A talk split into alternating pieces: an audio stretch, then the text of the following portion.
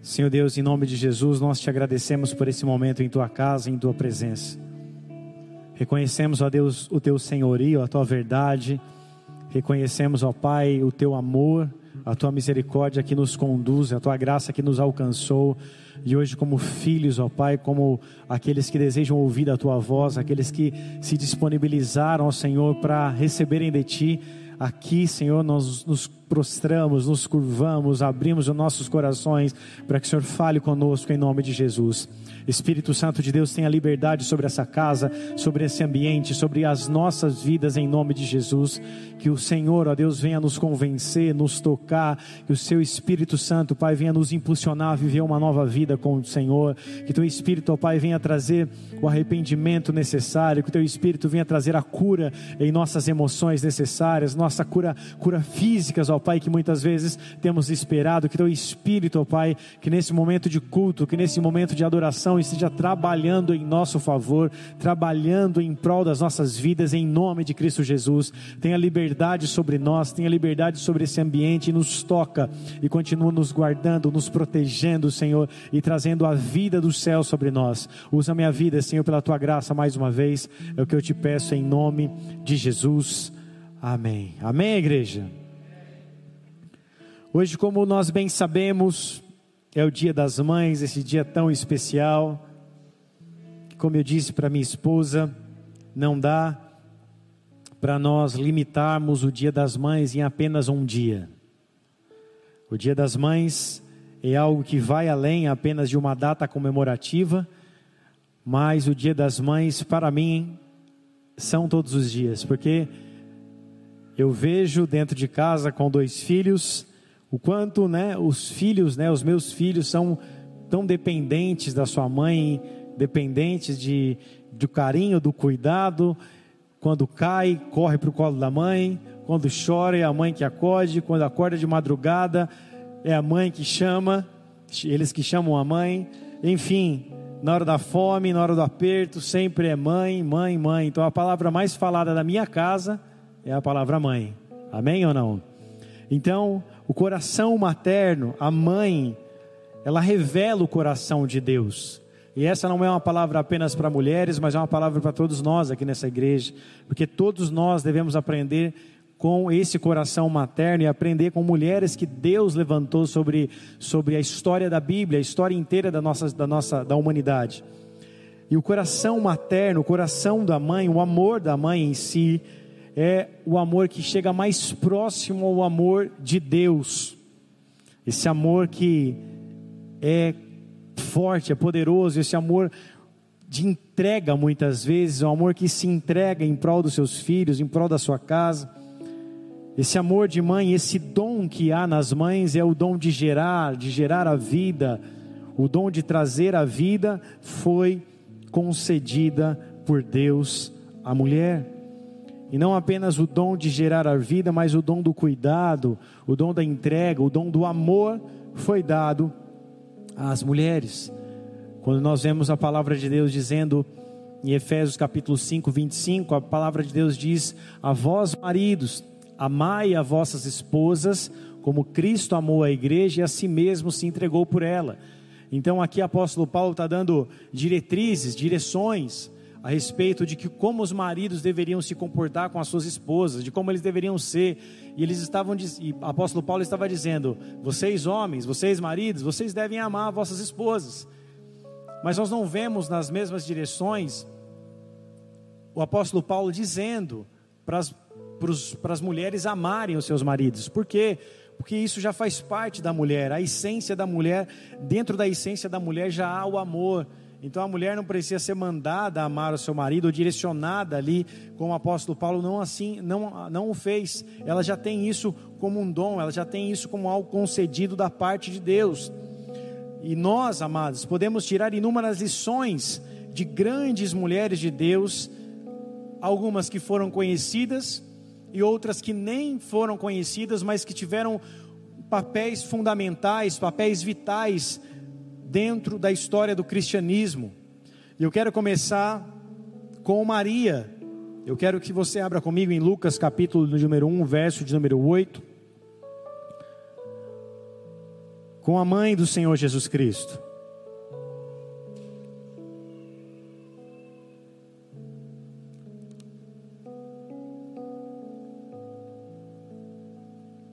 Lucas 1, verso de número 28. A palavra de Deus diz assim: E entrando o anjo, aonde ela estava, disse: Alegra-te muito, favorecida, o Senhor é contigo. Ela, porém, ao ouvir essa palavra, perturbou-se muito e pôs-se a pensar no que significava essa saudação. Mas, mas o anjo lhe disse: Maria, não temas, porque achaste graça diante de Deus. Eis que conceberás e darás à luz a um filho, a quem chamarás pelo nome de Jesus. Este será grande, e este será, e este será chamado Filho do Altíssimo. Deus, o Senhor, lhe dará o trono de Davi, seu pai. Ele reinará para sempre sobre a casa de Jacó, e o seu reinado não terá fim. Então disse Maria ao anjo: Como será isto? Pois não tenho relação com homem algum. Respondeu-lhe o anjo: Descerá sobre ti o Espírito Santo, e o poder do Altíssimo te envolverá com a sua sombra. Por isso também o ente santo que há de nascer será chamado filho de Deus. E Isabel, tua parenta, igualmente concebeu um filho na sua velhice, sendo este já o sexto mês para aquela que, aquela que diziam ser estéreo. Porque para Deus não haverá impossíveis em todas as suas promessas. Então disse Maria: Aqui está a sua serva do Senhor se cumpra em mim conforme a tua palavra. E o anjo se ausentou dela. Até aí.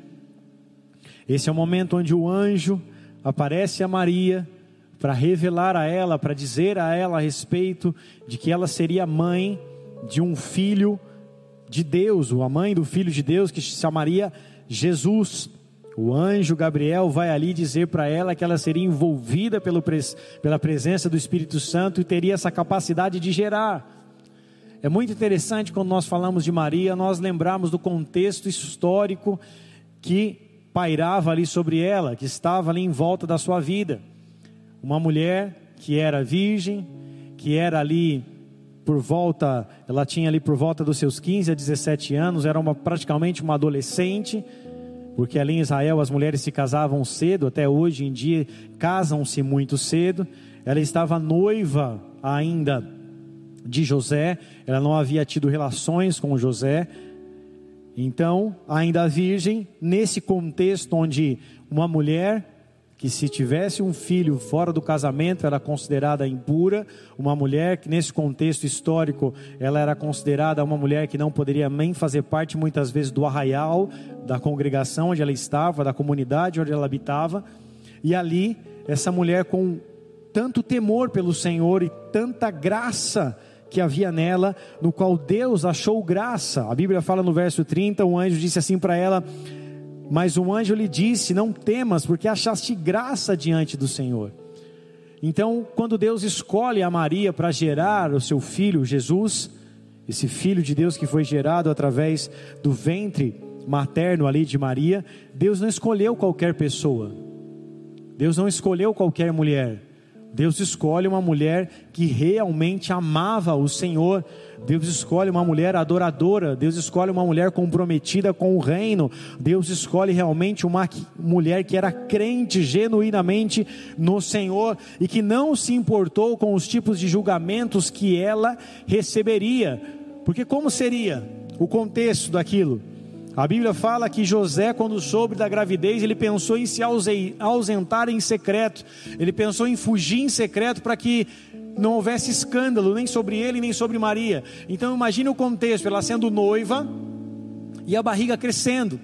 Ela sendo noiva ainda não havia tido relações com o seu marido e aquela barriga crescendo. Imagine os olhares que ela enfrentou. Imagine o julgamento que aquela mulher enfrentou e mesmo passando por momentos difíceis que nós não conseguimos mensurar, porque a Bíblia também não descreve, mas que nós podemos imaginar qual foi o nível de julgamento que aquela mulher sofreu, e ela permaneceu em meio a tudo isso, porque realmente ela tinha o seu coração diante do Senhor.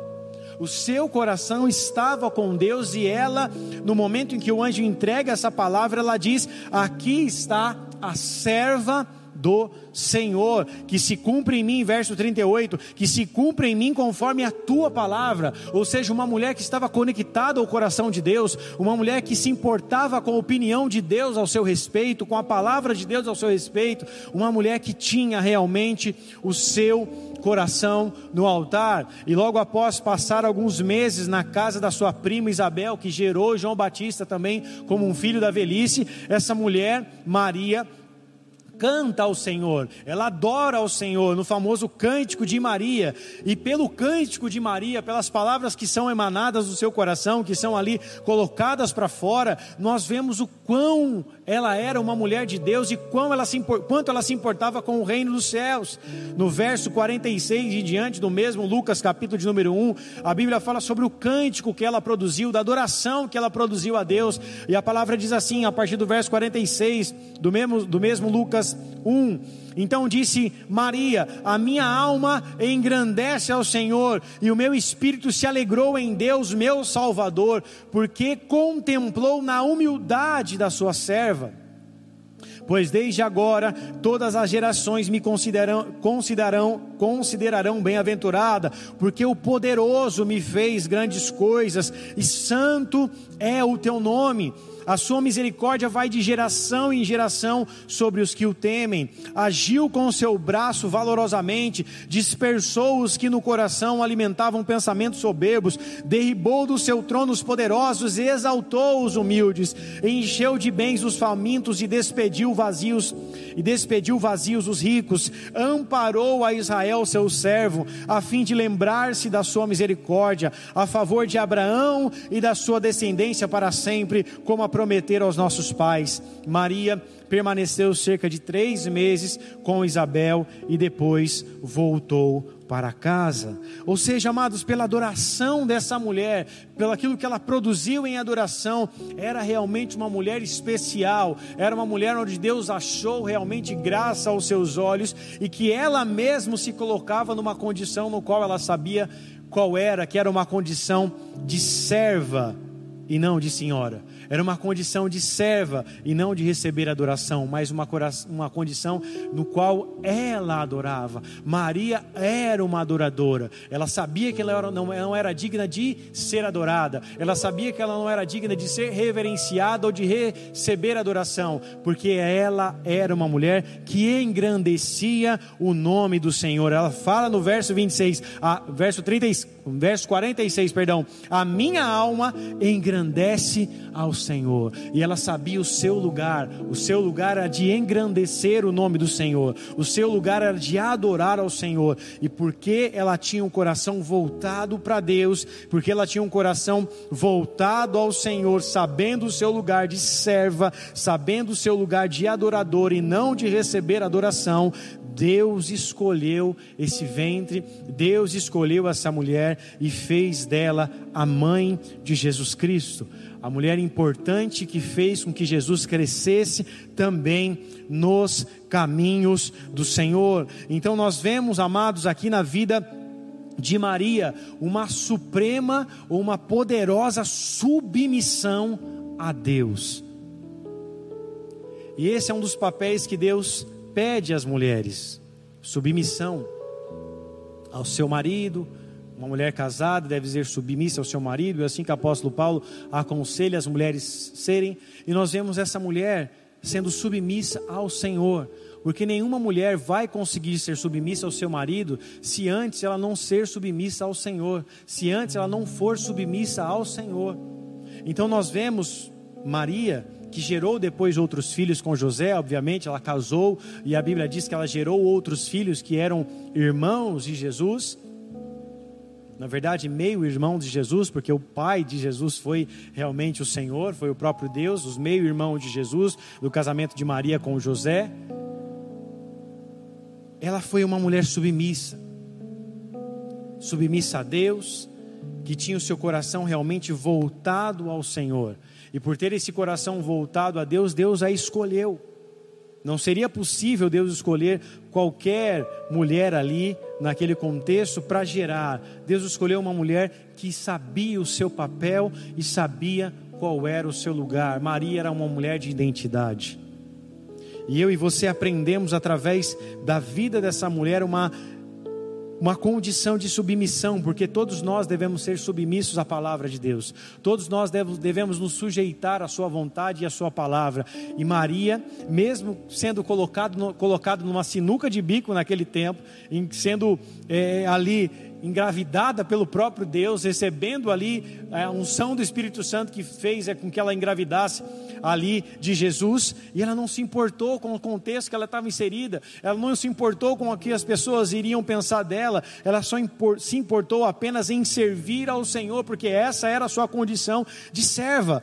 Então, seja feita conforme a tua vontade. Ela disse ao Senhor: seja feita conforme a tua palavra. Eis aqui a tua serva. Então, nós precisamos aprender através da vida dessa mulher que eu e você precisamos ser esses servos que são submissos à palavra de Deus e à vontade do Senhor, independente do contexto que nós estejamos inseridos. Amém, amados? Tem muitas pessoas que se apegam em muletas para não se converter verdadeiramente ao Senhor. Esses dias eu estava evangelizando um rapaz do meu trabalho, falando de Jesus, falando das decisões que ele precisava tomar, porque ele já era um rapaz que conhece ao Senhor desde muito tempo, mas ele me dizia sempre encerrava a frase assim: Ah, mas é difícil porque meus amigos é, é, são têm uma condição legal para ir para balada. Ah, mas nos churrascos que eu vou só tem picanha, nas festas que eu vou só tem bebidas isso, os, os, os amigos que eu tenho só tem carro X, Y, Z. Ou seja, ele falava com prazer naquilo. E mesmo quando ele falava a respeito de ir para a igreja ou de começar uma história com Deus, ele terminava sempre com o prazer da carne, sempre com o prazer do mundo. E eu disse: você precisa tomar uma escolha, você precisa tomar uma decisão, você precisa ser submisso à palavra de Deus e se converter dos seus maus caminhos. Enquanto você ficar servindo a dois senhores, a tua vida não vai para frente, você não vai conseguir romper em fé. Ah, mas a minha vida financeira está passando por dificuldade. E eu disse: você que conhece o Senhor, você que que é crente de berço, você tem dizimado, você tem sido fiel ao Senhor, você tem sido submisso ao Senhor. Ah, não tem. Então como você quer que as coisas andem sobre a tua vida? Ou seja, muitas pessoas ficam se apegando no contexto que ele está inserido. Ah, mas no lugar onde eu estou eu recebo muitas propostas. Ah, mas no lugar onde eu estou é difícil de eu me converter. Ah, mas no lugar onde eu estou é difícil de eu me posicionar. Ah, mas na minha família só tem religião X, Y, Z. E muitas vezes não se colocam numa condição de servo do Senhor e de submisso à palavra, que não ao ponto de não se importarem com o contexto, mas apenas amarem o Senhor de todo o seu coração.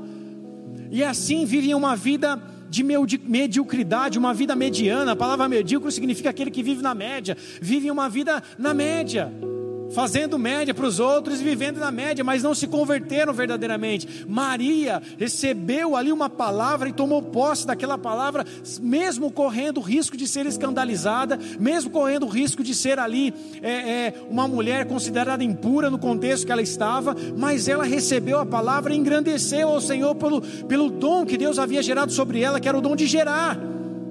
Então nós temos uma mulher totalmente comprometida com o Senhor e não com aquilo que as pessoas iriam dizer dela. E quantas vezes eu e você nos importamos muito mais com a opinião dos outros, com a opinião das nossas famílias ou com a opinião dos nossos amigos do que com a própria opinião de Deus? Quantas vezes nós não tomamos decisões baseadas na palavra porque ficamos esperando uma palavra de alguém para confirmar aquilo que muitas vezes Deus já falou conosco? Existem pessoas que correm atrás de profetas, vão de igreja em igreja correndo atrás de profetas, alguém que impõe a mão sobre a cabeça deles e que digam aquilo que eles querem ouvir. Nós não precisamos de profetadas, nós não precisamos correr de igreja em igreja, nós já temos a palavra de Deus que fala aos nossos corações, amém, amados? Eu só preciso ser submisso a essa palavra. Muitas vezes a palavra fala uma, duas, três, quatro, cinco vezes e nós não queremos ouvir. E assim ficamos buscando alguém que fale aquilo que a gente quer ouvir, parecendo muitas vezes Samuel que foi atrás do Urim e do Tumim, dos sacerdotes para Deus falar com ele. Deus não falou. Aí ele vai na casa dos profetas, Deus não fala com os profetas a respeito dele. Daí ele vai numa feiticeira no qual era abominável em Israel, para que Deus falasse com ele, através, melhor, falando de, Saul, melhor dizendo, e Saul vai consultar os sacerdotes com Urim e Tumim, vai falar com os profetas, e os profetas não, não têm nada para entregar para ele, então ele vai, Saul vai até a uma caverna falar com uma feiticeira, para que uma feiticeira confirmasse aquilo que ele queria ouvir. Então, muitas vezes, pela nossa insubmissão à palavra, em submissão à voz de Deus, ficamos buscando meios para que a resposta que nós que, queremos ouvir venha. Ficamos negociando com Deus até o momento de ouvirmos aquilo que precisamos ouvir ou aquilo que queremos ouvir. Só que o Evangelho não é isso, a palavra de Deus não é isso. Jeremias foi considerado um profeta mal aos olhos dos homens, Jeremias foi preso por ser profeta por apenas falar a verdade de Deus. Outros falsos profetas diziam: a Babilônia vai durar pouco tempo. Jeremias dizia: não, vai durar 70 anos. Porque o verdadeiro profeta ele se importa em falar e fazer a vontade de Deus e não agradar as pessoas com as suas palavras. E nos dias que nós vivemos hoje, nas condições que nós vivemos hoje, na geração que nós temos vivido, muitas pessoas estão indo atrás da palavra de Deus como se estivessem indo no supermercado, numa prateleira gospel para retirar aquilo que elas querem ouvir. Hoje eu vou para o YouTube para ouvir a palavra sobre prosperidade. Ah, então qual é o vídeo que tem mais views sobre, sobre prosperidade? É esse, então eu vou ouvir esse. Ah, esse aqui fala sobre isso ou sobre aquilo. E começamos a viver dessa forma, muitas vezes querendo ouvir algo que venha testificar os nossos corações, muitas vezes a nossa vontade, mas que não é a vontade de Deus. Por isso, amados, a submissão à palavra de Deus, nós vemos que através da vida de Maria, independente do contexto que ela vivia, ela recebeu a palavra. Se o Senhor quer que eu seja essa mulher, eu recebo. Eis aqui a tua serva se o Senhor achou graça em meus olhos, se o Senhor achou graça em minha vida, eis aqui, aqui está a serva do Senhor, verso 38. Aqui está a serva do Senhor que se cumpre em mim conforme a tua palavra. Existem momentos das nossas vidas que nós só precisamos dizer isso, Senhor, eis aqui a minha vida, cumpra em mim a tua palavra conforme o Senhor quer, faça em mim a tua vontade conforme o Senhor deseja, eis-me aqui. A única coisa que eu desejo é ouvir a tua palavra, ouvir a tua voz e cumprir a tua vontade. Eis-me aqui. Às vezes é tão simples, mas nós complicamos tanto. Outra mulher que nós podemos meditar nessa noite é a respeito de Ana. Abre a sua Bíblia comigo em 1 Samuel, capítulo de número 1, verso 9. Você talvez já deve ter ouvido a história de Ana. Se você não ouviu, eu vou te dizer agora. 1 Samuel, capítulo de número 1, verso de número 9. Nós vamos ler até o verso 19. Diz assim: Após terem comido e bebido em Siló, estando Eli, o sacerdote, assentado na cadeira junto a um pilar do templo do Senhor, Levantou-se Ana e com amargura de, alma orou ao Senhor e chorou abundantemente. E fez um voto dizendo: Senhor dos exércitos, se benignamente atentares para a aflição da tua serva, e de mim te lembrares, e da tua serva não te esqueceres, e lhe deres um filho varão, ao Senhor o darei por todos os dias da sua vida, e sobre a sua cabeça não passará navalha. Demorando-se ela no orar perante o Senhor, passou Eli a observar observar-lhe o movimento dos lábios, porquanto Ana só no coração falava, seus lábios se moviam, porém não se ouvia nenhuma voz. Por isso, Eli a teve por embriagada. Ele disse: Até quando, até quando estarás tu embriagada? Aparta-te de ti esse vinho Porém, Ana respondeu: Não, senhor meu, eu sou mulher atribulada, atribulada de espírito, não bebi nem vinho, nem bebida forte, porém venho derramar porém venho derramando a minha alma perante o Senhor. Não tenhas, pois, a tua fé, serva por filha de Belial, porque pelo excesso da minha ansiedade e da minha aflição é que tenho falado até agora. Então ele respondeu: então ele lhe respondeu Eli: Vai-te em paz, e o Deus de Israel te conceda a petição que fizeste. E disse ela: Acha tua serva mercê diante disso. Assim a mulher se foi no seu caminho e comeu, e o seu semblante já não era triste. Amados, aqui Ana estava no momento no qual ela mesma disse, atribulada de espírito e ansiedade, e ela vai até o altar do Senhor, começa a orar em espírito ali, suas, sua, os seus lábios mexiam, mas não produzia voz, ao ponto do sumo sacerdote olhar para ela e pensar que ela estava bêbada pensar que ela estava embriagada e olhar para ela e dizer: Você está bêbado, aparta-te aparta de ti esse vinho, aparta-te de ti essa bebida forte. Ana poderia ter respondido de qualquer forma. Se você já leu o livro Recompensa da Honra, você deve lembrar dessa, desse, desse momento. Ela poderia ter respondido Eli de qualquer forma, ela poderia ter xingado Eli, ela poderia ter se levantado contra Eli, ela poderia ter ali brigado com Eli, dizendo: Quem você pensa que é? Por que você está falando assim comigo? Eu estou orando, você está me chamando de bêbada, de embriagada.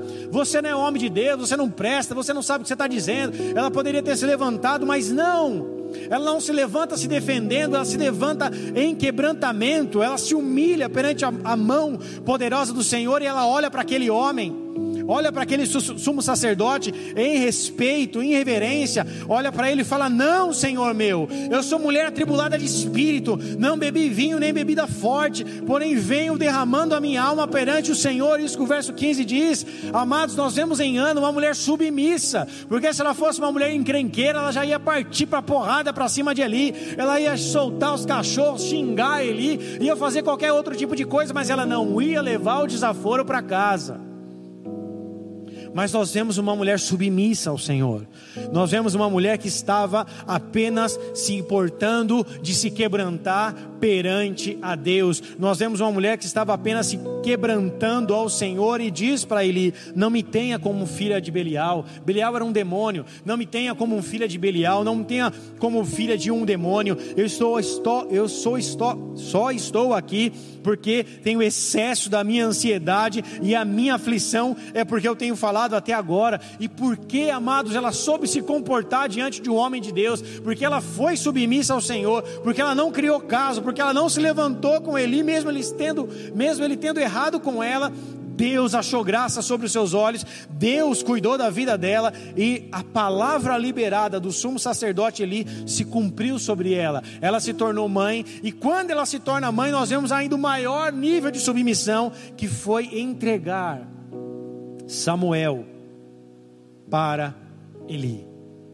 Que foi entregar Samuel para estar diante da casa do Senhor, para ser ministrado, para se tornar um sacerdote e também um profeta. Assim como Maria, Ana também fez um cântico ao Senhor. Nós não vamos ler, mas da mesma forma que ela, que Maria adorou o Senhor, Ana também adorou o Senhor e seu coração também estava no altar. E a Bíblia fala que logo depois que o menino foi desmamado, logo que o menino saiu do leite materno, cresceu um pouco, ela levou Samuel para estar diante do sacerdote Eli, do sumo sacerdote Eli. Imagine para uma mãe que teve o seu único filho até aquele momento, o filho da sua velhice, o filho no qual ela ali gerou e consagrou a Deus se Deus desse esse filho para ela com o voto nazireu. O voto nazireu ela não, não poderia, a criança não poderia tomar nem vinho nem bebida forte, a criança não poderia tocar em coisas impuras e também não poderia raspar o cabelo. É o mesmo voto que foi feito para Sansão. Então ela vai, logo após que a criança cresce, ela vai e entrega o seu filho para outra pessoa criar. Para um homem criar. E ela via o seu filho uma vez por ano. Segundo Samuel, capítulo 19, Perdão, segundo Samuel capítulo 2, verso 19, diz assim: Sua mãe lhe fazia uma túnica pequena e de ano em ano lhe trazia quando seu marido subia para, para oferecer sacrifício. Segundo Samuel, capítulo 1 Samuel, capítulo 2, verso 19. 1 Samuel 2, 19. Sua mãe lhe fazia uma túnica pequena e de ano em ano lhe trazia quando seu marido subia a oferecer o sacrifício anual. Uma mãe que gerou e que só via o seu filho uma vez por ano. Imagine o nível de submissão de uma mulher dessa que mesmo depois que a palavra profética se cumpriu, ela foi e realmente fez aquilo que Deus havia pedido para ela fazer. Ou melhor, ela fez aquilo que ela tinha se comprometido em fazer para Deus, que foi entregar o seu filho.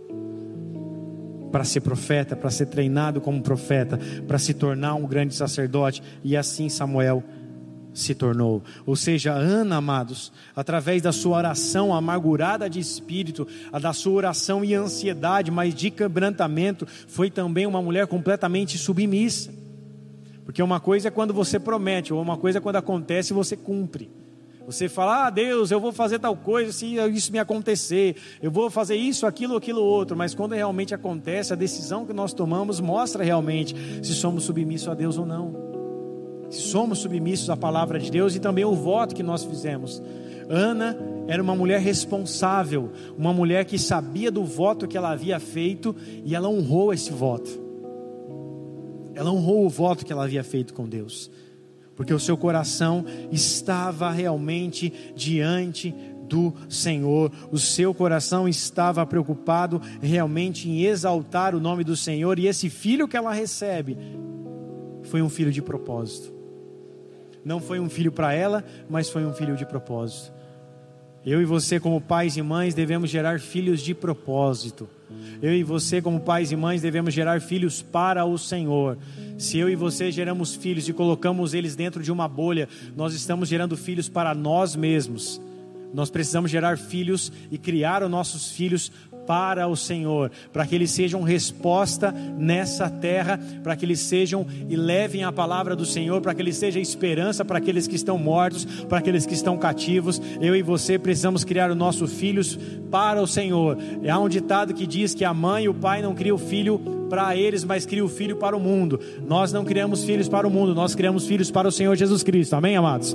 Nós criamos filhos para o Senhor, para que eles sejam resposta na terra, na vida de muitas pessoas. Ana não criou seu filho para o mundo, ela fez um voto para o Senhor. E quando Samuel cresce, ela entrega Samuel e de ano em ano visita Samuel e cumprindo o chamado no qual seria de Samuel, levava uma estola sacerdotal pequenininha, uma túnica para ele, dizendo: Filho, você realmente será um profeta. Filho, realmente você será um profeta. O papel da mãe e do pai não é apenas gerar ou colocar no mundo, isso é o de menos. O papel da mãe e do pai é testificar a promessa de Deus sobre a vida do filho e dar condição para que o filho chegue ao propósito no qual Deus escolheu para ele. E ela sabia que seu filho seria um homem de Deus e por isso ela deu todas as condições, colocou ele para estudar na casa dos profetas, colocou ele para ser treinado como um sumo sacerdote e ano a ano ela testificava essa promessa. Ela testificava esse voto que ela havia feito com Deus, dando ao seu filho uma túnica de linho fino, entregando e dizendo: Esse meu filho será profeta, esse meu filho será profeta, esse meu filho será profeta, esse meu filho vai tocar as nações. E Samuel, para quem não sabe, não foi apenas profeta, Samuel foi juiz sobre toda a terra, era como se ele fosse um rei sobre a terra, ele julgava Israel e profetizava sobre Israel, e logo depois o povo de Israel rejeitar Samuel Aí então que se levanta o primeiro rei da história de Israel, da monarquia de Israel, que foi o rei Saul. Mas até então Samuel tinha o papel de julgar a Israel e de cuidar de Israel. Por isso que ele andava por toda a terra, a fim também de governar Israel. Quem está comigo, diga amém. Por isso, eu e você temos a, a, a, a grande importância de colocarmos os nossos filhos para que eles verdadeiramente possam fluir naquilo que Deus tem para eles, lançar os nossos filhos, sermos realmente arcos, que os nossos filhos são flechas para realmente eles atingirem o propósito de Deus para suas vidas. E, amados, acha uma mãe aí do teu lado. Acha uma mãe aí do teu lado. Talvez seja a tua esposa, talvez seja até a tua mãe que está aí. Você que é filho. E olhe para tua mãe e fala assim: a tua oração move os céus.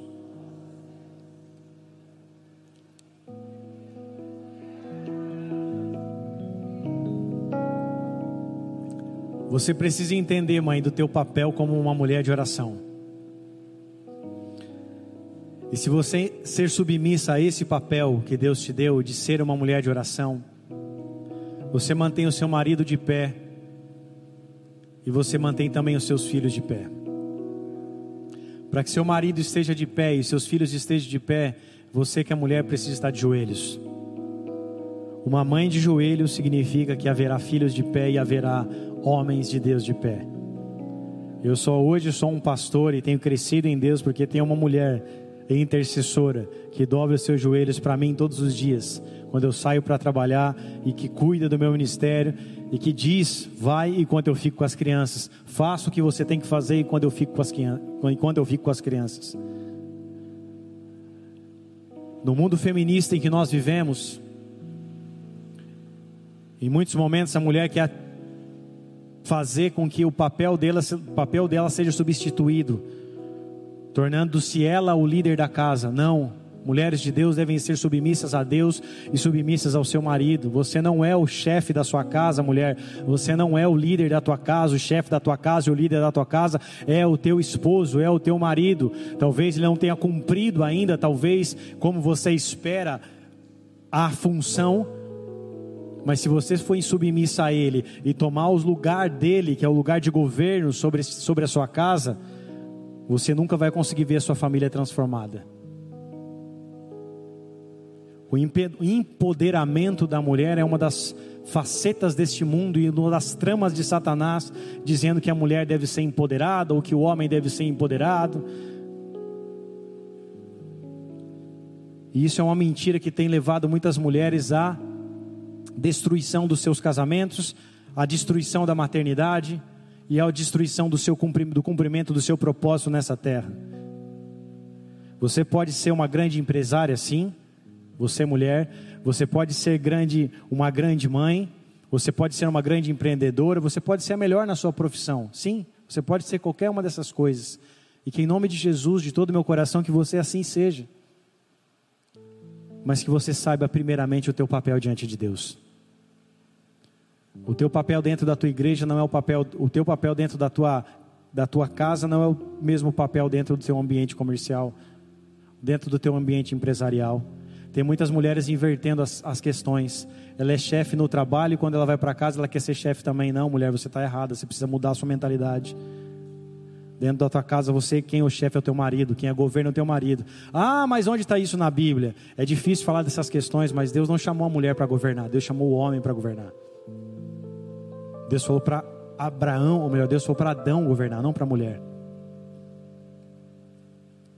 E se você, mulher, quiser que seu homem, seu marido seja um leão, seja você uma guerreira, uma intercessora, uma leoa.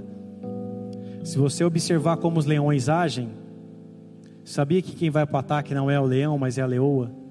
O leão só vai comer a comida depois, vai comer o animal morto depois que a leoa já foi para o ataque.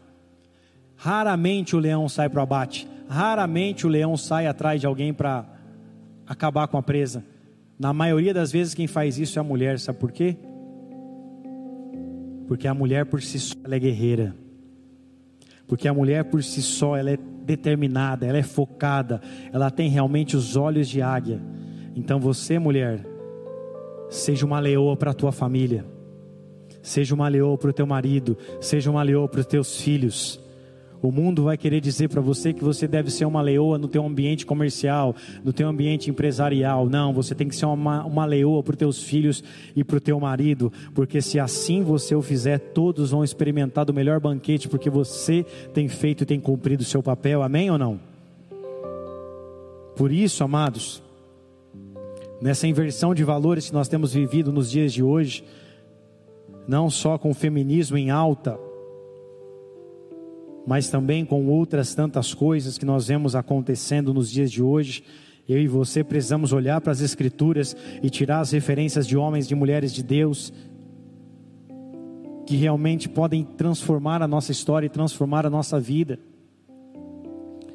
E nós vemos nesse contexto de submissão, Ana, sendo uma mulher que entregou o teu filho, uma mulher que não podia gerar filhos e por isso seu marido Eucana tinha outras mulheres.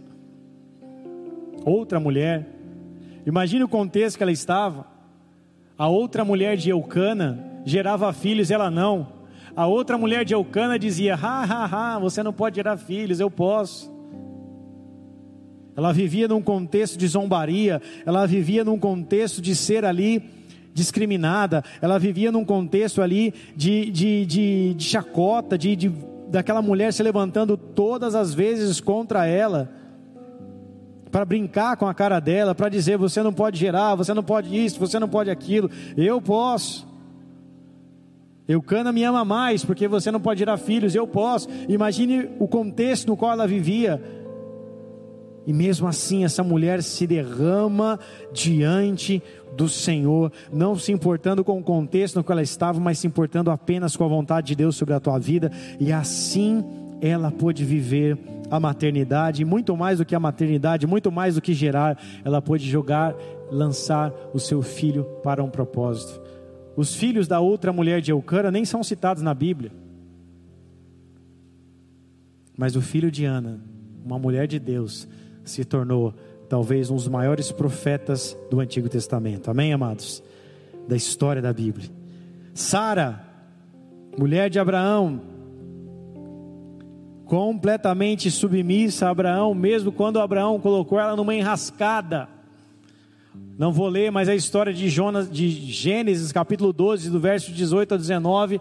Abraão, com medo do rei do Egito, falou para Sara ir para a casa do rei do Egito para se, se passar de irmã, dizendo: Ó, oh, se disserem que eu sou o seu marido, vão me matar e vão ficar com você. Então faz o seguinte, Sara, você vai ser ali a minha irmã para o rei do Egito, para o faraó dali, para que tudo fique bem. Imagine Sara indo para a casa do faraó e o faraó desejando se deitar com ela, porque a Bíblia fala que ela era uma mulher formosa, e Abraão, ao invés de tomar uma decisão, uma atitude um pouco mais enérgica, foi totalmente louco da cabeça e disse: Vai lá, vai para a casa do, do, do, do, do rei do Egito, porque senão eles vão me matar. Ele estava tentando livrar dele, jogando a sua mulher para casar com outro cara. E nós vemos Sara obedecendo. A loucura de Abrão, até então não era Abraão. E ela também não era Sara, era Sarai. Mesmo a loucura de Abraão, ela obedece, porque ela era uma mulher submissa e também era uma mulher com o coração no altar. E logo depois disso, as coisas voltam ao normal. Pragas começaram a afetar a casa do rei do Egito. E ele vai lá e fala com Abraão: Por que você fez isso? Porque você não falou que ela, ela era sua mulher?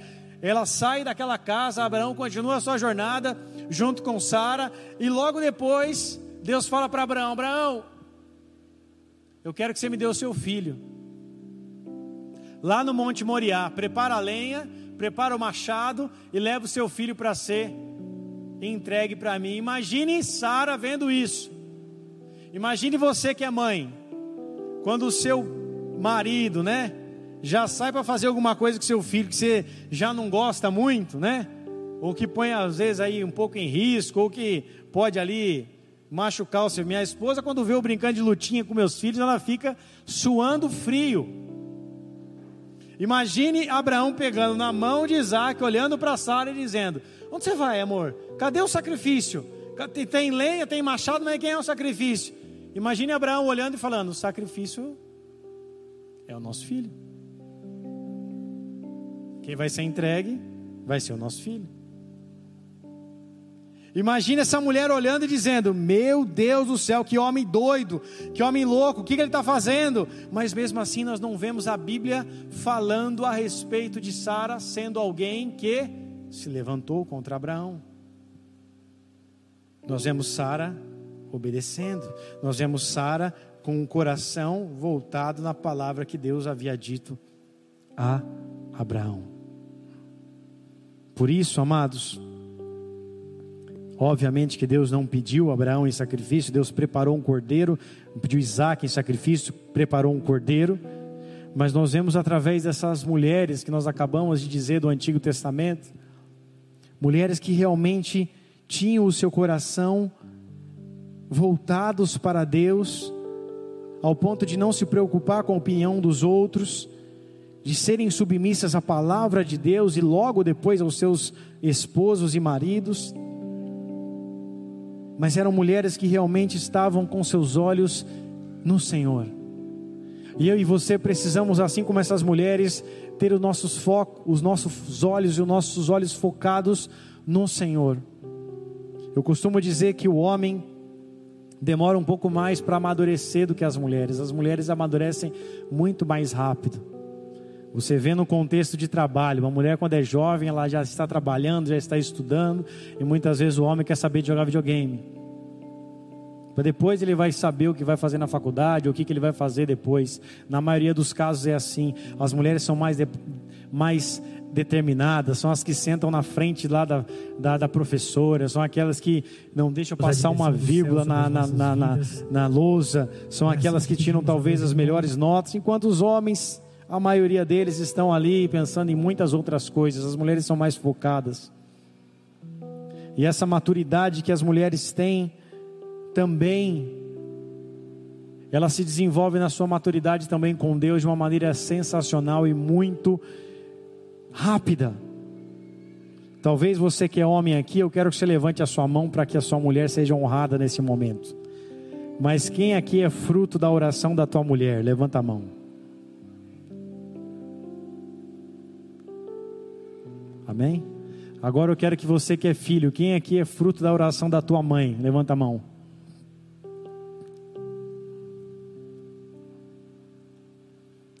Está aí a necessidade de nós termos cada dia mais mulheres com o coração no altar, amém ou não? Porque quase 30 ou 40% da igreja aqui é fruto de oração de uma mulher. Eu sou fruto de uma oração da minha mãe, da oração da minha mãe. Minha mãe se converteu na igreja quadrangular e toda a campanha que tinha era foto minha, camisa minha, era óleo no meu, no meu travesseiro. Eu saía para balada para fazer bagunça e ela estava orando de madrugada. E ela não desistiu de mim. Ela não desistiu da minha conversão, ela não desistiu da minha vida. E dia após dia ela estava ali orando e profetizando. Era culto no lar, era culto de agradecimento, era cada coisa que você olhava e falava: Meu Deus do céu, essa crente está me perseguindo. Mas era uma mulher totalmente preocupada. Eu estava em casa, era a música tocando, minha adoração tocando, e a minha mãe era aquela que gostava das mesmas músicas, amém ou não? Então era o mesmo CD tocando sempre. E às vezes eu lembro como se fosse hoje ela cantando as mesmas, as mesmas músicas. Tem uma música que a gente canta na igreja aqui que ela sempre cantava, que é, o, é aquela do, é, Santo é o Senhor Deus poderoso. Eu lembro dela na cozinha, ela sempre cantando essa música, digno de louvor. Oh, digno de luto, és. Então, toda vez que eu passava ali, ela estava cantando essa música. E, mãe, amados, faz isso de propósito, também ou não? É para você estar tá ali. Você imagina que ela está lavando louça só? Não, ela está cantando ali para aquilo penetrar no teu coração, amém ou não? Para fazer a diferença na tua vida. E amados, como essas mulheres de Deus, são tão importantes e tão especiais para nossas vidas, porque eu e você somos frutos dessas mulheres. A Bíblia fala também de mulheres que, de tão submissas ao Senhor, elas largaram tudo para servir a Jesus. Nós vamos agora para o Novo Testamento, Lucas capítulo 8, verso 13. Lucas 8, 13. Havia mulheres que serviam ao Senhor com tudo que elas tinham. Lucas 8, 3, perdão, Lucas 8, 3. Diz assim: E Joana, mulher de Cusa, procurador de Herodes, Susana e muitas outras, as quais lhe prestavam assistência com os seus bens. Amados, ali a mulher Joana, que era mulher de um procurador, de Herodes, um cara de influência, de importância ali do Império Romano, ela não estava nem aí com, com isso, assim como Susana e outras mulheres, elas serviam ao Senhor com os seus bens. Em outra versão, vai dizer que elas serviam o Senhor com as suas propriedades, ou seja, eram mulheres que estavam completamente com o seu coração no altar, ao ponto de servir a Jesus, para que ele não tivesse necessidade alguma. Servir com os seus bens, com as suas propriedades, ou seja, elas tiravam muitas vezes da sua casa para dar a Jesus Cristo para entregar para Jesus Cristo, cuidavam de toda parte do ministério de Jesus, e nós bem sabemos, amados, que dentro do ministério de Jesus, muitas mulheres esteve ao seu redor, muitas mulheres foram alcançadas e tocadas por ele. Aquela mulher que foi pega em adultério pelos pelos fariseus, a lei dizia que o homem e a mulher deveria ser apedrejada. Os fariseus arrumaram uma forma de colocar somente a mulher para que a mulher fosse apedrejada. E Jesus disse: quem não tem pecado, que atire a primeira pedra. Jesus perdoa os pecados daquela mulher. Nós vemos a mulher com fluxo de sangue que toca na hora do manto de Jesus e é curada pela sua fé. Nós vemos a mulher que foi tocada por Jesus, agora me fugiu qual que eu ia falar agora, de tantas mulheres. Nós vemos Maria Madalena, que a Bíblia fala que foi Jesus expulsou dela sete demônios. Nós vemos a mulher que derrubou o vaso de alabastro nos pés de Jesus, que lavou os pés de Jesus com suas lágrimas, enxugou com seus cabelos, que deu tudo que tinha ao Senhor Jesus Cristo. Nós vemos Jesus na porta do gaso, na porta do templo, diante do gasofilácio, observando as pessoas ofertarem. E quando ele vê aquela viúva pobre que coloca duas moedas, Jesus disse: Essa deu a maior quantia do que todos os outros. Jesus, em seu tempo, gastou tempo com as mulheres. Jesus, em seu tempo, ele observava o comportamento das mulheres, porque ele sabia a extrema importância dessas mulheres de Deus para a sociedade, para o contexto do cristianismo, assim como também foi para a sua vida. Quem que esteve diante da cruz, enquanto Jesus estava agonizando na cruz do Calvário, estava ali a sua mãe Maria. E eu e você, amados, olhamos para essas mulheres e devemos entender o quanto elas foram usadas por Deus ao ponto de transformarem gerações, não apenas com o ato de gerar, não apenas com o ato de engravidar e colocar um filho sobre a terra, mas pela obediência, mas pelo temor, mas pela submissão a Deus, essas mulheres largaram tudo e sem se preocupar serviam ao Senhor com aquilo que tinham. Ainda no Antigo Testamento nós vemos Débora, que foi uma profetisa que julgava a todo Israel, que era uma mulher de grande influência. Juízes capítulo 4, verso 1, vai falar da história de, de Débora. Nós vemos no livro de 2 Reis, capítulo 22, verso 11, a profetisa Uda, que era uma mulher de grande prestígio pelo seu dom profético, que era procurada quando ela procurada para profetizar e para trazer a mensagem de Deus do céu para a terra. Nós vemos uma já agora também no Novo Testamento uma mulher chamada Febe ou Febe de Romanos capítulo 16, verso de número 1, que era chamada de diaconisa porque servia ao Senhor e à igreja. Romanos 16, verso 1, vamos ler esse texto.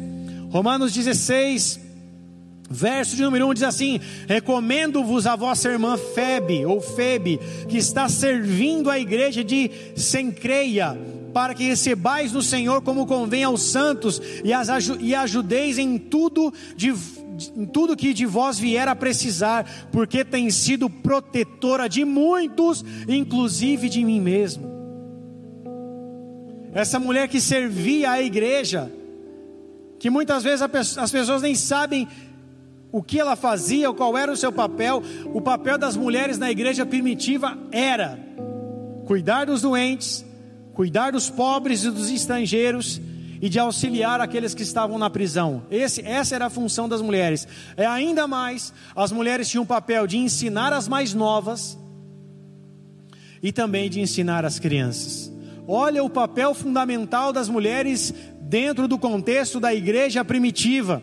E Paulo não para apenas em Febe, falando a respeito de como ela era uma mulher importante, protetora, uma mulher que se importava com o reino de Deus. Paulo não para por aí. No verso 6 do mesmo Romanos 16, ele fala assim: Saudai Maria, que trabalhou muito por voz, a palavra grega para que se refere a trabalhar muito ou muito trabalhou, está falando a respeito de um trabalho exaustivo, de um trabalho pesado ao ponto de chegar à exaustão. Ou seja, para chegarmos até aqui, muitas mulheres tiveram que pagar um grande preço de trabalhar muito para o Senhor para que o evangelho chegasse em nossas vidas. Amém, amados. E eu preciso olhar para essas mulheres e ter essas mulheres como referência sobre as minhas vidas, mulher, sobre a minha vida, mulheres que foram de extrema importância para chegarmos até onde nós estamos. Paulo continua ainda dizendo sobre outras mulheres, ele fala no mesmo Romanos 16, ele fala no verso 12, ele fala: saudai Trifena e Trifosa, olha que nome bonito você colocar nas suas filhas, Trifena e Trifosa, saudai Trifena e Trifosa, as quais trabalharam no Senhor, saudai a estimada Pérside, que também muito trabalhou no Senhor. Ou seja, amados, muitas mulheres trabalharam muito ao ponto de chegar à exaustão trabalhando ao Senhor. Cuidando de vidas, ensinando as mais novas, cuidando das crianças, cuidando dos enfermos, cuidando dos estrangeiros, cuidando dos doentes, cuidando da igreja.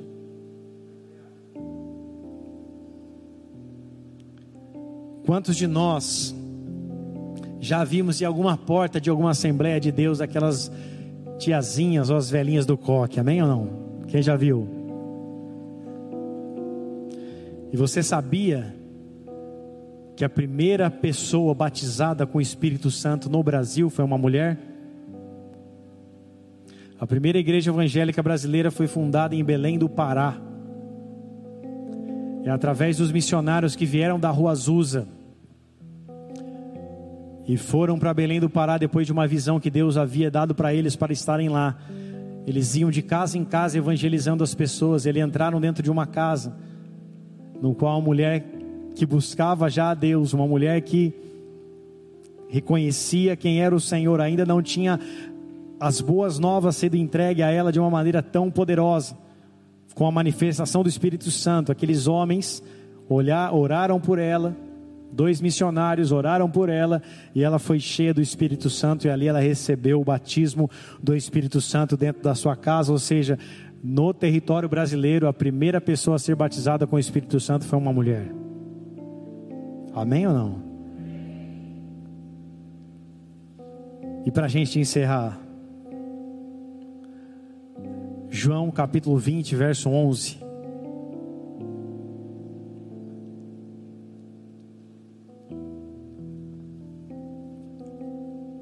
Maria, entretanto, permanecia junto à entrada do túmulo, chorando. Enquanto chorava, baixou-se e olhou para dentro do túmulo. E viu dois anjos vestidos de branco sentados onde o corpo de Jesus fora posto, um à cabeceira e outro aos pés. Então lhe disse, então eles lhe perguntaram: Mulher, por que choras? E ela lhes respondeu: Porque levaram meu Senhor e não sei onde puseram. Tendo dito isto, voltou-se para trás e viu Jesus em pé, mas não reconheceu que era Jesus. Perguntou-lhe Jesus: Mulher, por que choras? A quem procuras? Ela, supondo ser ele o jardineiro, respondeu: Senhor, se tu tiraste-o, se tu o tiraste, dize-me onde o puseste, eu o levarei. Disse-lhe Jesus: Maria. Ela voltando-se lhe disse em hebraico Rabone, que quer dizer mestre. Recomendou-lhe Jesus: Não me detenhas, porque ainda não subi para o meu Pai, mas vai ter com os meus irmãos e dize-lhes: Subo para o meu Pai e vosso Pai, para o meu Deus e vosso Deus. Então saiu Maria Madalena anunciando aos discípulos: Vi o Senhor e contava-lhe e contava que ele lhe dissera essas coisas. Até aí. Amados, Jesus, ao ressuscitar, se revela para uma mulher. Maria Madalena estava no túmulo, e a Bíblia fala que ela era a única ali no túmulo chorando. E quando ela vê os anjos, ela não identificou muito bem o que era pensou que poderia ser um jardineiro. Imagine ela vendo aquilo e pergunta: se o Senhor tirou o corpo do meu Senhor, me dá que eu vou levar. Imagine uma mulher levando um corpo de um homem, segurando um corpo de um homem. Fisicamente isso é difícil.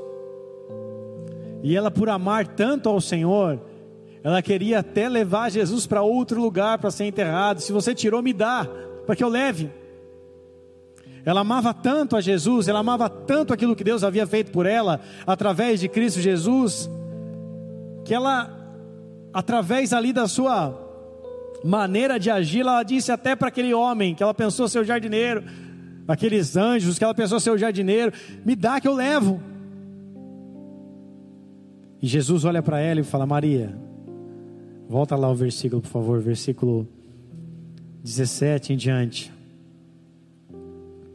Jesus disse para ela assim: Não me detenhas, porque eu ainda não subi para o meu Pai. Amados, olha que tremendo isso. Jesus não tinha ido nem para o céu, Jesus não tinha subido nem a Deus, e ele já se revela a Maria. Maria Madalena, depois que ele fala com Maria Madalena, que ele vai para os céus, depois que ele volta, vai, vai para os céus, ele volta novamente para a terra para falar com seus discípulos e com toda a sua equipe missionária. Mas primeiro ele se revela a essa mulher, por quê, amados? Porque através do coração de Maria Madalena nós vemos uma mulher que amava extremamente ao Senhor, porque aquele que foi realmente tocado por Deus, ele realmente ama. Aquele que sabe de onde Deus o tirou, esse verdadeiramente ama. Ela sabia que ela era uma endemoniada. Ela sabia que a vida dela, e que muitos dizem, ou teólogos dizem, que ela era uma, uma ex-prostituta. Não importa. Ela sabia de onde Deus havia tirado. Ela sabia o que Deus havia feito sobre ela. E por isso que ela amava. Nós vemos na vida dessa mulher algo que foi essencial para nossas vidas, para permanecermos na presença de Deus até o ponto de vermos ao Senhor, que é amar o Senhor de todo o nosso coração, de toda a nossa força e de todo o nosso entendimento.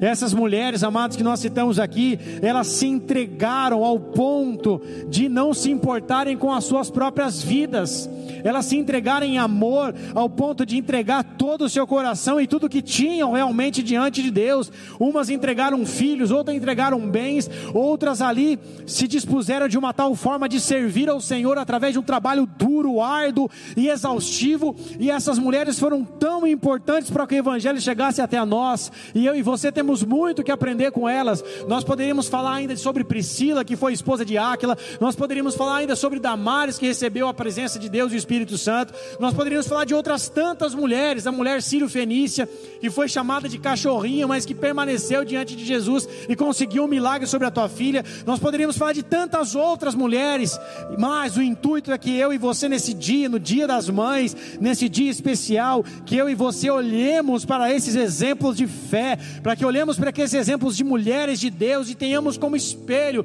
para que a nossa fé, a nossa vida, o nosso coração seja também como essas mulheres mulheres que amaram o Senhor com tudo que tinham. Então não desistam, mulheres, de olhar, orar pelos seus maridos, orar pelos seus filhos, orar, orar pela sua casa. Você tem esse, esse essencial papel de ser uma guerreira de oração de ser uma mulher que levanta os seus filhos e coloca a sua família de pé através da tua intercessão, da tua oração intercessória. Então não perca o foco. Porque existem vidas que dependem de você, e lembre-se que não é apenas sobre a tua geração, isso não se remete apenas à tua geração, mas vai de geração a geração. Todos nós, ou a maioria de nós, tivemos alguém que orou por nós, sabendo nós ou não. E que eu e você possamos, amados, ter um coração como dessas mulheres que amaram o Senhor e que foram submissas à tua palavra. Wesley, que é diácono aqui junto com Eli, quando estava desviado dos caminhos do Senhor, havia uma mulher de Deus, Maria, irmã Maria, né, Eli? A irmã Maria, que às vezes o Wesley estava na bagunça do churrasco, e a irmã Maria atravessava a rua da casa dela, já chegou aí até mesmo de, de roupa de dormir. A irmã Maria entregou, atravessou a rua da casa, apontou o dedo na cara dele e falou um monte de coisas da parte de Deus. Eu estava orando por você e Deus me disse isso, isso, isso. A irmã Maria, que é uma mulher de Deus que nunca me viu, já me entregou várias palavras sem nunca me ver.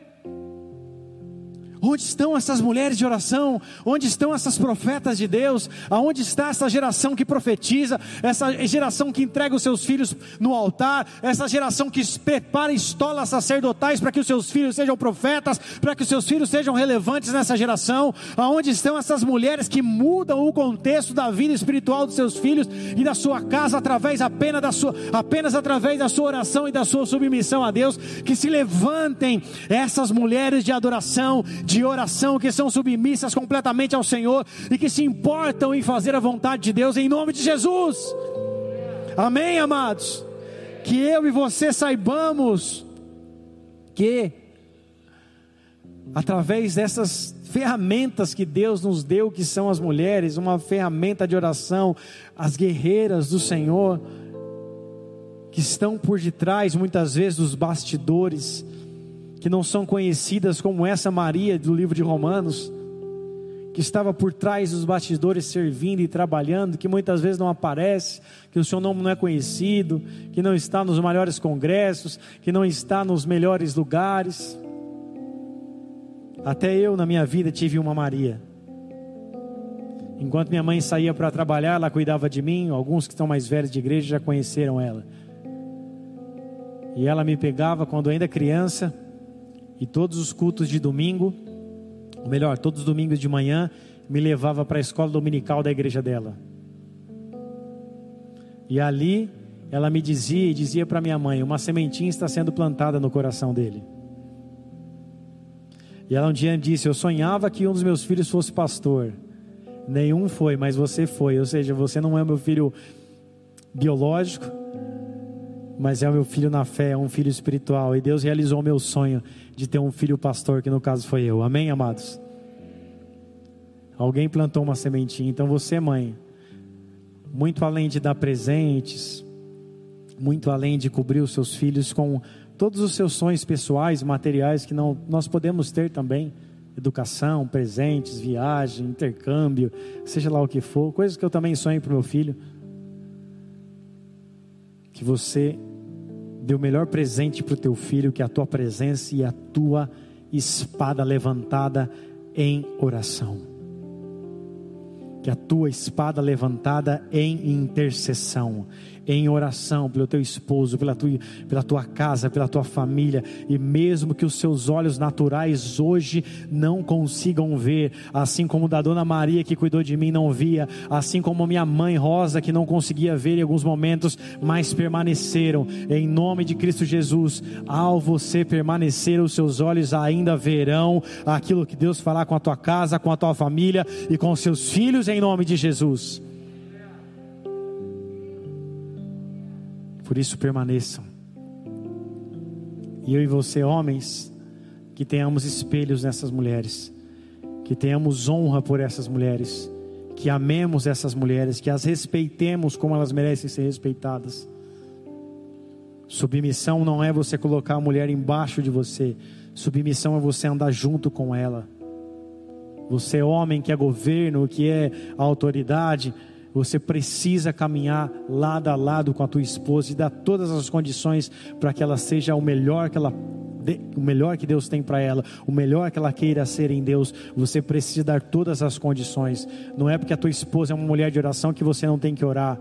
Você também tem o, teu, tem o seu papel de buscar a Deus, de ensinar aos seus filhos. Você também tem o teu papel. Então não se esconda debaixo da saia da tua esposa, dizendo: A minha esposa é uma mulher de oração e eu não sou isso, eu não preciso disso. Não, seja um homem, seja governo, se coloque no seu lugar, seja a linha de frente, assuma os seus erros, as suas responsabilidades, dê sua cara para bater, saia cedo para resolver os problemas, não fuja dos problemas, seja um resolvedor de problemas. Deus colocou o homem para ser um resolvedor de problemas, então resolva os problemas. Se você não consegue, dê seu jeito, se vire mas seja esse homem que também dá condição para que mulheres consigam ser aquilo que Deus os chamou ela para ser. Tem muita mulher que não consegue ser aquilo que Deus chamou ela para ser, porque tem homens que não fazem a tua parte, não cumprem o teu papel. E mulheres ficam sobrecarregadas fazendo duas partes porque homens não têm feito a sua.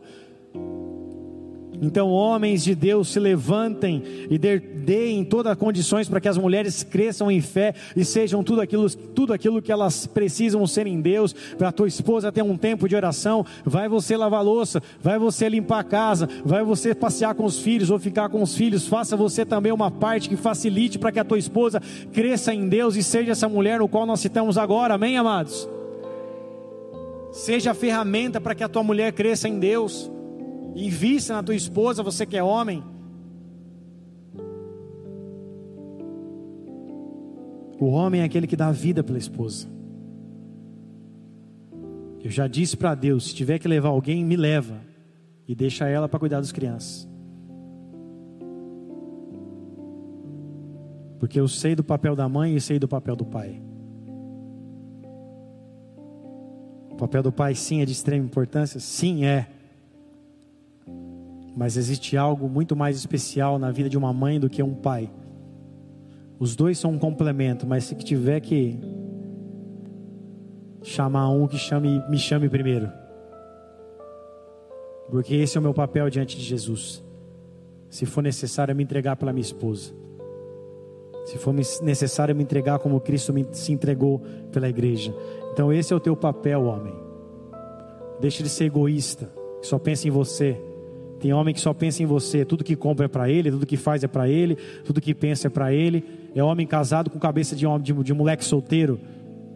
Tudo que pensa é para ele, para ele, para ele. Pense na tua família, pense na tua casa, pense na tua esposa. Tem a cabeça de governo. Liderado, você não é de chegar na sua casa e dizer eu que mando aqui agora. Não é isso, isso não é liderança. Isso nunca foi liderança. Isso pode ser chefe, pode ser qualquer outra coisa mas não é liderança. Liderança liderada se faz com exemplo. Liderança se faz com entrega. Se alguém tiver que se entregar na sua, na sua casa, seja você primeiro. Ai, aos maridos, muitas vezes reclamam: Ai, eu estou trabalhando demais. É o teu papel, irmão. Trabalhe mesmo. É o teu papel. Ai, estou tão cansado ultimamente. É o teu papel, cara. Vai ser assim. Continue. Descanso você vai ter na glória. Descanso você vai ter quando você for para o céu. Vai trabalhar.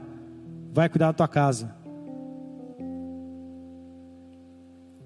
Ah, minha esposa ora, ela vai para a igreja, eu fico de boa. Não, não se esconda atrás da tua esposa. Assuma as suas responsabilidades. Seja homem. Homem não foge das suas responsabilidades, ele assume. E eu e você precisamos ser esses homens de Deus que dão espaço, que dão ali campo para que essas mulheres se tornem tudo aquilo que Deus deseja que elas sejam. Que em nome de Jesus, eu e você, como homens, aprendamos a valorizar nossas esposas e mulheres e mães, para que elas sejam tudo aquilo que Deus as chamou para ser em nome de Jesus. Feche seus olhos, cubra sua cabeça.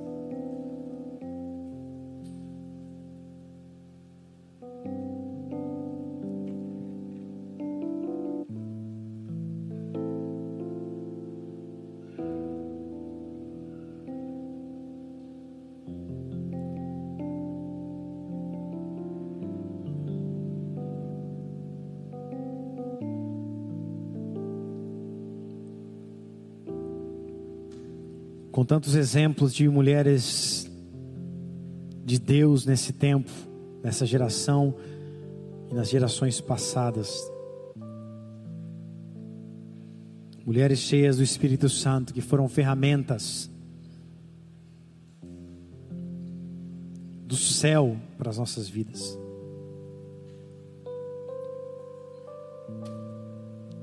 Ferramenta dos céus para as nossas vidas, instrumentos de Deus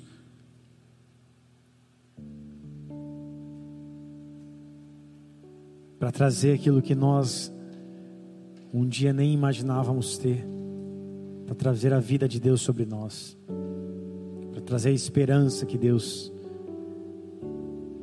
nos traz através do Evangelho. Esperança que Deus nos dá através do Evangelho. quero poder orar por você nessa noite. Segunda oração, eu vou orar pelas mães aqui deste, dessa casa.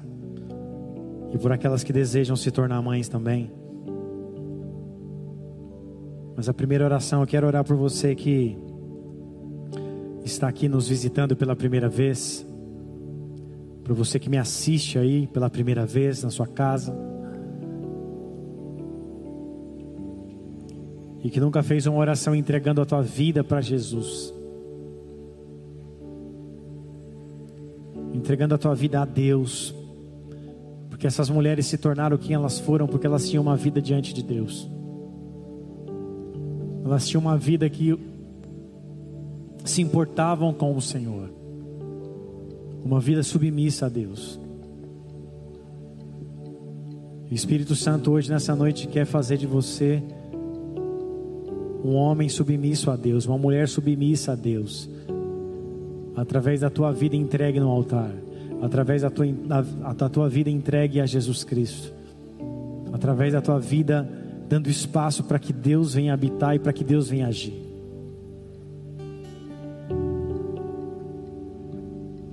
Por isso, se nessa noite você deseja entregar a tua vida para Jesus e colocar o controle da tua vida sobre a mão dele, Coloque a sua mão sobre o teu coração e repita essa oração junto comigo, Senhor Jesus. Senhor Jesus. Nessa noite. Nessa noite. Eu me rendo. Eu me rendo. E eu entrego a minha vida a ti. Eu entrego a minha vida a ti. Por isso eu te peço. Por isso eu te peço. Escreve meu nome. Escreve meu nome. No livro da vida. No livro da vida. Me lava com o teu sangue. Me lava com o teu sangue. E me concede a vida eterna. E me concede a vida eterna. Eu te reconheço. Eu te reconheço. Como meu Senhor. Como meu Senhor. E como meu Salvador. E como meu Salvador. Em nome de Jesus. Em nome de Jesus. Pai, que teu Espírito Santo esteja sobre essas vidas, ó Deus. Que teu Espírito traga vida, paz, renovo em nome de Jesus, esperança da parte do Senhor. Que em nome de Jesus Senhor cuide dessas casas, famílias representadas, essas vidas, ó Deus, em nome de Jesus. Que o teu Espírito Santo, Pai, venha sobre elas. E teu Espírito Santo, ó Pai, repouse sobre essas vidas. E que em nome de Cristo Jesus nada mais seja como antes, mas que o novo tempo sejam, seja liberados, ó Deus, liberado sobre a vida de cada um deles. Em nome de Jesus. Amém, amém, amém. Aplauda ao Senhor e se coloque de pé. Vamos adorar o Senhor em nome de Jesus.